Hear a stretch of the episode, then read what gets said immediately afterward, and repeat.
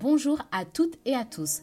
Je m'appelle Mariam de la Voix des Relations et je vais vous parler des faces cachées de l'amour. Au cours de mes différentes expériences de vie, qu'elles soient personnelles ou professionnelles, j'ai appris que l'amour est avant tout une intention qui nous demande de grandir en intelligence émotionnelle et relationnelle. Vous aurez donc compris que je suis sensible à l'amour avec un grand A. Et aussi, je vais vous parler des faces cachées de l'amour. L'amour est un sentiment désintéressé qui naît du don de soi. C'est se donner à partir du cœur. Il est donc quelle que soit la relation, amicale, amoureuse, familiale, d'aimer. Et c'est donc l'essence même de toute relation. Il est donc important de parler d'amour dans ce qui est vrai et de Christ. Il est le moteur et carburant de toute relation saine. L'amour guérit et restaure les vies. J'ai travaillé pendant plusieurs années dans la lutte contre le VIH-Sida, où j'ai eu l'occasion dans mon métier d'assistante de service social d'accompagner des personnes victimes de violences et agressions sexuelles. Je peux donc vous affirmer que pour avoir écouté ces parcours de vie et les atrocités subies sans le don de l'amour que nous sommes, il est quasi impossible pour les personnes ayant ce type de parcours de pouvoir retrouver le goût à la vie. Je peux vous garantir qu'il est vraiment impossible. Aussi, je profite de ce podcast pour rendre hommage sous couvert de l'anonymat en partageant l'histoire d'Anna. Vous aurez bien compris que Anna est donc un pseudonyme. Notre rencontre avait comme point d'ancrage l'amour, qui nous a ouvert de part et d'autre à expérimenter une restauration de l'âme que seul l'amour de Dieu peut conduire. Âgée de 28 ans, Anna est vendue dans le nord du Cameroun et, est amenée dans le cadre de l'esclavage sexuel en Libye par une tantine de son quartier, qu'elle aimait et à qui elle faisait totalement confiance. Sans entrer dans trop de détails car l'actualité l'a déjà assez fait, Anna a subi des tortures et violences sexuelles et a dû payer pour être libérée de cet esclavage. Malgré la somme déboursée pour soi-disant retrouver sa liberté, elle est de nouveau vendue et violée en Algérie. De l'Algérie, elle rencontre un homme d'origine ivoirienne qui l'aide pour arriver en Italie et ensuite à Paris.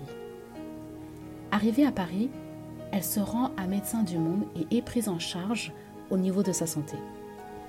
C'est dans cette prise en charge, malheureusement, qu'on lui apprend qu'elle est séropositive au VIH, ce qui est extrêmement atroce de nouveau pour elle. C'est donc comme ça que Anna m'est orientée. Durant notre premier entretien, elle me livre une vie où elle a été trahie, désabusée par sa famille. Une famille qu'elle aimait, et qu'il a laissé être vendu. Notre première rencontre, démunie par l'histoire horrible, je sens qu'à l'intérieur de moi, le seul sentiment qui bat est celui de l'amour. C'est comme ça qu'à la fin de l'entretien, j'ose lui dire que je n'ai pas grand-chose à lui donner. Et c'est vrai, je ne sais pas quoi dire, je n'ai pas les mots, je ne sais pas si il faut que j'apprenne dans mes bras pour la réconforter, je ne sais pas si je dois pleurer avec elle. Mais ce que je crois, c'est que l'amour que j'ai pour elle, alors que je ne la connais pas, nous aidera à retrouver les rêves avec lesquels elle a quitté le Cameroun. Parce que c'est ce que j'ai vu en elle. Je n'ai pas vu une femme uniquement violée, désabusée, mais j'ai vu une jeune femme d'une trentaine d'années avec plein de rêves. C'est donc main dans la main que nous avons travaillé à sa restauration. Je la prends dans mes bras, pour lui proposer autre chose que les médicaments pour la soigner. Je me suis appliquée à l'aimer comme ma sœur de sang, afin qu'elle s'autorise à aimer. J'ai demandé à Dieu de m'apprendre à la voir comme lui la voyait, pour lui offrir un autre regard autre que celui de ses violeurs et ses tortionnaires.